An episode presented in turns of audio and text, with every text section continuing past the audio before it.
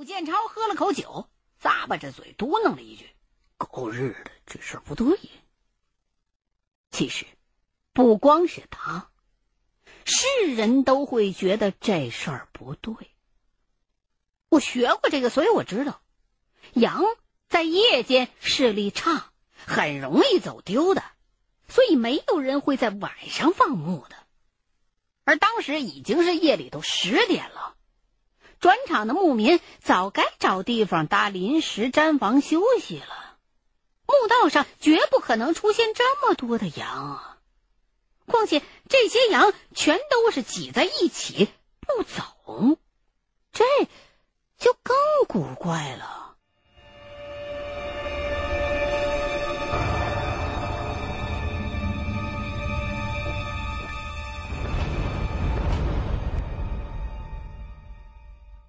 不一会儿，司机带着一身骚臭回来了，身上沾满了羊毛，对我们说，前头堵着三四家牧民的羊，一共有好几千只。也不知道为什么，从太阳落山之前就这样，不管是谁家的羊群走到这儿，就跟当兵的被喊了立定似的，齐刷刷的立马全都站那儿不动，头朝东背对着太阳乱叫唤，怎么赶都赶不走。马和骆驼也一样，狗也不听话，总之是全乱套了。我们就问，那怎么办啊？司机说他也不知道怎么办，牧民们也从来没遇见过这种情况，都傻那儿了。不过好在羊全都在那儿站着，没有一个乱跑的，倒不用担心丢。好家伙，这些羊不但把这路挡了个严严实实，还占满了两边的山坡，拖拉机根本开不过去，没有办法，就只能等了。我顺着车灯看过去，发现那一头头的羊果然全都是脑袋朝着东边，嘴里边吐着白气，咩咩的直叫，也不知道发的什么神经。来新疆之前就听人说过新疆这块地方邪乎，我一开始还不信，没想到还真遇上怪事了。几个人在车上议论纷纷，那拖拉机师傅跟变戏法似的，也不知道从哪儿掏出一叠子黄纸来，蹲在车旁烧了起来。后来我才知道，好像很多新疆司机的车上都准备着有香烛、纸钱一类的东西。按照他们的话来讲，说你别看戈壁滩上一马平川的，好像是没什么，其实啊，东西多着呢，只是咱们人看不见而已。有时候车在哪个地方无缘无故的趴了窝了，你怎么修都不带成的，可是你把纸一烧，哎，这车就能走。这个你真连不信都不成。不过在我当时看来，这一套无非都是些封建迷信，因为眼瞅着那一堆黄纸都烧没了，事情还是没有什么改观啊。倒是我们这些人在拖拉机上坐了大半天，浑身都已经是又僵又冷。既然一时没法再往前走，就索性跳下车活动活动手脚。别人都下车抽烟聊天，而我因为是头一回来新疆，看什么都新鲜，就把司机的手电要了过来，想走远几步去瞧瞧周围的景色。可没想到，只是这么随便一看，就看到了点不寻常的东西。不远处的山坡上伫立着一个很不自然的小山包。我本来只是拿着手电毫无目的的四下里边乱照的，可是当光柱扫过那块地方的时候，就不由自主地停了下来。眼瞅那参啊，好像是硬生生的从地里头长出来一样。周围都是比较平整的山坡，只有它孤零零的高出去一块，显得很突兀，而且它那形状还是尖尖的三角锥状，跟这一带圆头的秃山挺不搭调的。我正想走近些看个究竟，武建超却从后头把我给叫住了，说天黑不太平，你别到处乱跑。我说哎，那小山包瞅着挺奇怪的，哎，你知不知道怎么回事？武建超顺着我的手电筒一看，哈哈的笑了，说那不是什么山包，就是一堆石头，你天亮了就能看清楚了。我就又问是不是蒙古人的敖包啊？敖包相会我倒是听过的。武建超就摇了摇头，说敖包虽然也是一堆石头，可是没这么高这么大，而且敖包上头都插着幡的。说完把手电抓过去，用手电指了几个更远一些的地方给我看。光线很弱，不过还是可以分辨得出那是几块立着的长条状的石块，歪歪斜斜的立在山坡上。我说那不就是几块石头吗？怎么了？武建超就告诉我说，那些其实都是石头人，上头有粗略刻就的人脸和衣裳，跟那个大石堆是一块儿的。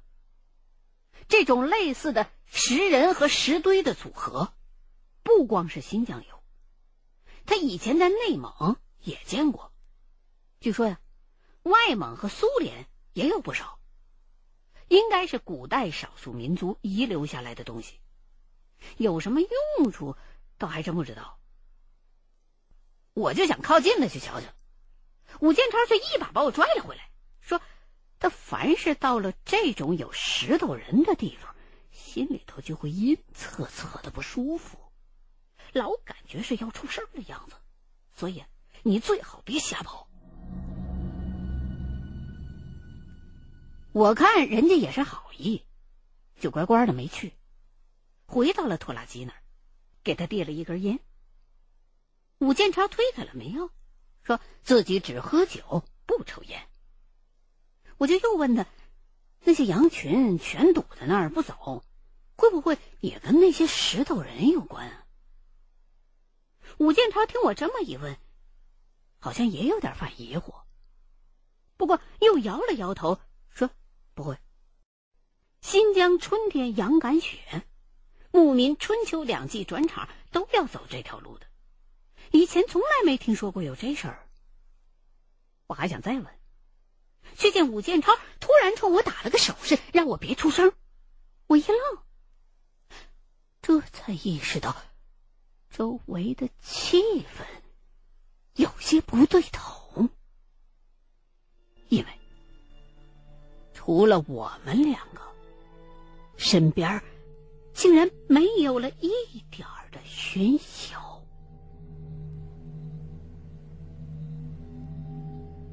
很多人都有过这样的经验，一群人本来正热热闹闹的聊着天呢，不知道怎么的会突然一下子安静下来。我当时的感觉也差不多，所有的人好像同时都闭上了嘴，只有那台破收音机还在不知趣的唱着歌。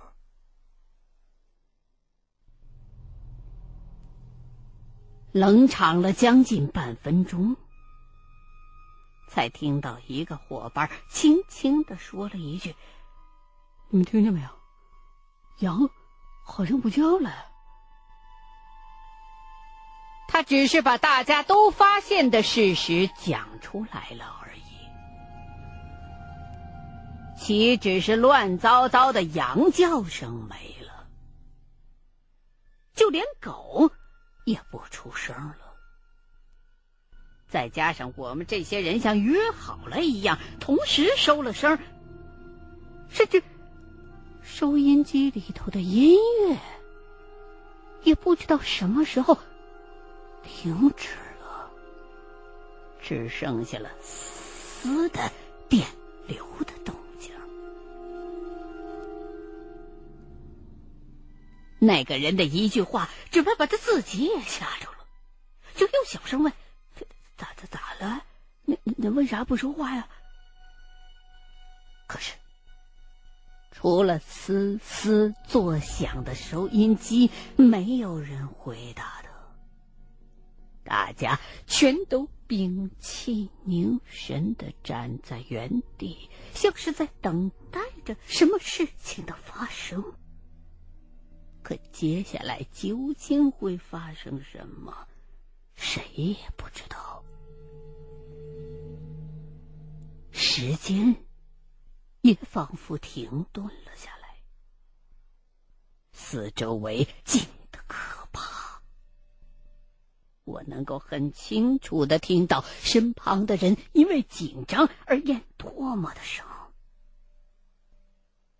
而就在这时候，一阵凉风吹了过来，收音机里原本轻缓的交流声又变成了调台时的那种擦擦啦啦的噪音，调子还拐着弯的时高时低，仿佛有人在捏着旋钮来回的乱拨。那声音不算大，可是吵得人心里都发红，头皮发麻。我的手心开始出汗，武建超的脸色也很不好看，我快把那东西关了。可是身边却没有一个人敢动。收音机里传出的噪音差不多乱了一两分钟，又渐渐的变得清晰了起来。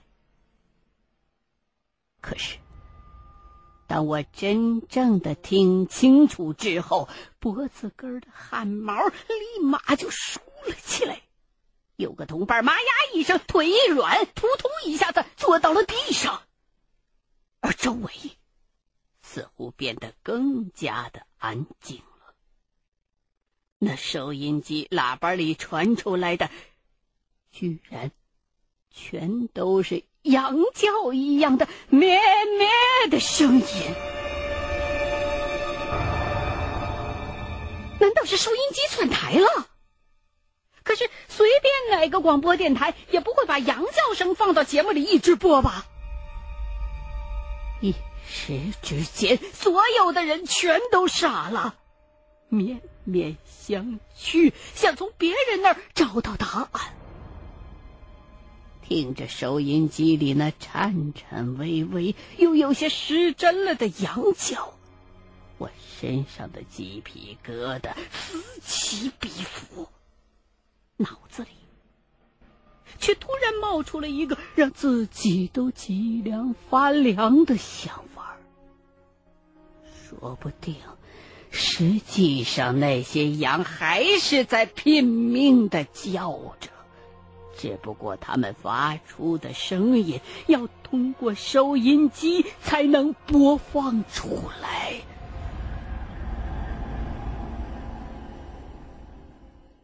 这还是没有一个人动，我只好咬咬牙，硬着头皮爬上车斗，刚伸出手去要关收音机，喇叭里的羊叫声却忽然停了。我的手悬在半空当中，一时之间不知道该如何是好。就在这时候，身后的羊群忽然轰了一下，吴建超反应最快，手电筒立马照了过去，只看了一眼就急忙大喊：“狗日的，快上车！羊跑过来了！”乱糟糟的蹄声由远而近，站在地上的几个人手忙脚乱地爬上车。只是这一会儿的功夫，羊群就冲了过来，在拖拉机前一分为二，毫不停歇，又像洪流一般卷地奔涌而去。四周围顿时变成了羊的海洋。我们脚下的车斗就像是一片孤岛，似乎随时都有被羊群掀翻的危险。然而，真正让人感到害怕的是，我们仍旧一声羊叫都没听到。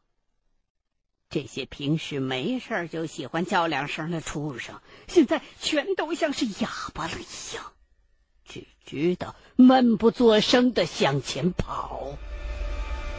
有些羊因为速度太快，还撞上了拖拉机的车斗子，震得我们的脚下砰砰直响，让我们的心脏也跟着不时地狂跳着。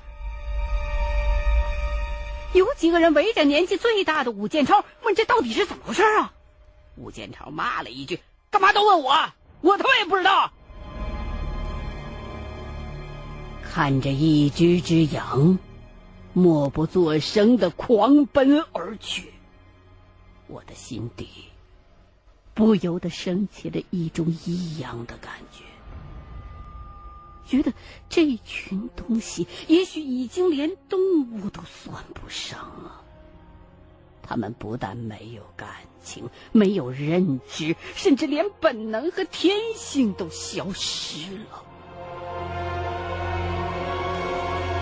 刚想到这儿，一只羊被别的羊挤得险些跳上车来，我满心厌恶，一脚把它蹬了下去，可是腿还没收回来，我就一下子愣住了，因为就在刚才，那只羊竟然轻轻地转过头来，淡淡地看了我一眼。我不知道该如何形容当时的感受，只知道那是我活了二十多年来头一次发现，羊的眼神居然也可以如此的可怕。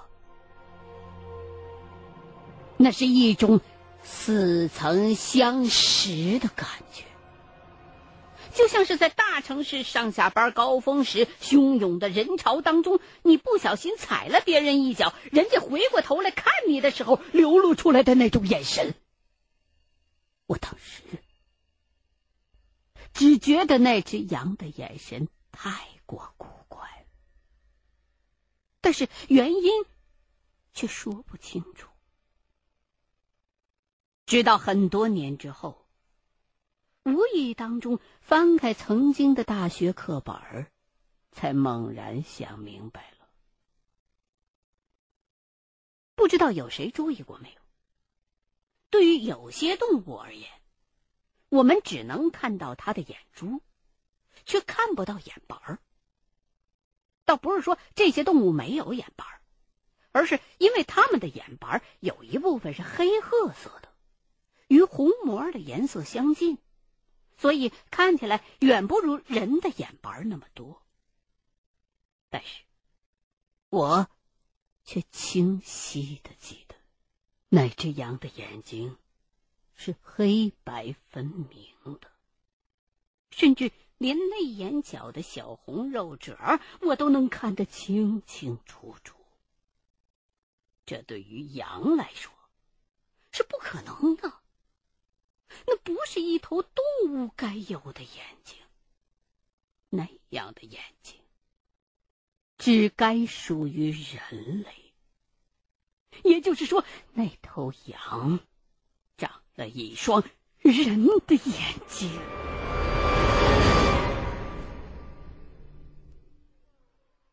足足过了五分钟，最后一只羊才从我们的车斗旁跑了过去。几家牧民骑着马和骆驼，呼唤着牧羊狗，急急忙忙地追羊去了。被几千只羊蹄子激起的灰土荡起一人多高，混合着羊骚味，久久无法散去。我们几个咳嗽着，七嘴八舌地讨论起了刚刚发生的一切。可还没讲几句，天边突然传来一阵轰隆隆的巨响，把我们说话的声音全都给盖住了。那轰隆隆的声音就像是墨子雷一样，震得人耳膜发疼。大家先是同时一怔，接着就不由自主的全都站了起来，顺着声音分辨着滚雷的方向。一看之下，我们惊讶地发现，远处的天空竟然在这种时候亮了。如果说发疯的羊群给人的感觉是诡异的话，那么半夜里忽然亮起来了的夜空，就只能是令我们震惊了。其实当时的情景说是天亮了也不完全准确，因为那既不是白天时的万物普照，也不是电闪雷鸣时的天地一片通透，更不是星光月影鬼火燐焰。如果非要打个比方的话，可能用所谓的霞光万丈来形容才比较贴切。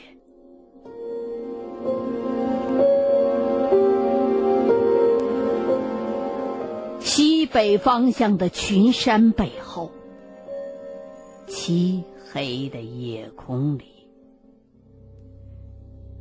正放射出极为刺眼的红光。但是那不是朝霞或者晚霞的那种红，而是鸡血一样的鲜红，而且随着那种滚滚的雷声越来越大，光线也越来越炽烈，似乎是早已落山的太阳不满意自己当天的离场，正蒙着大红色的盖头，像再次从西边爬上来一样。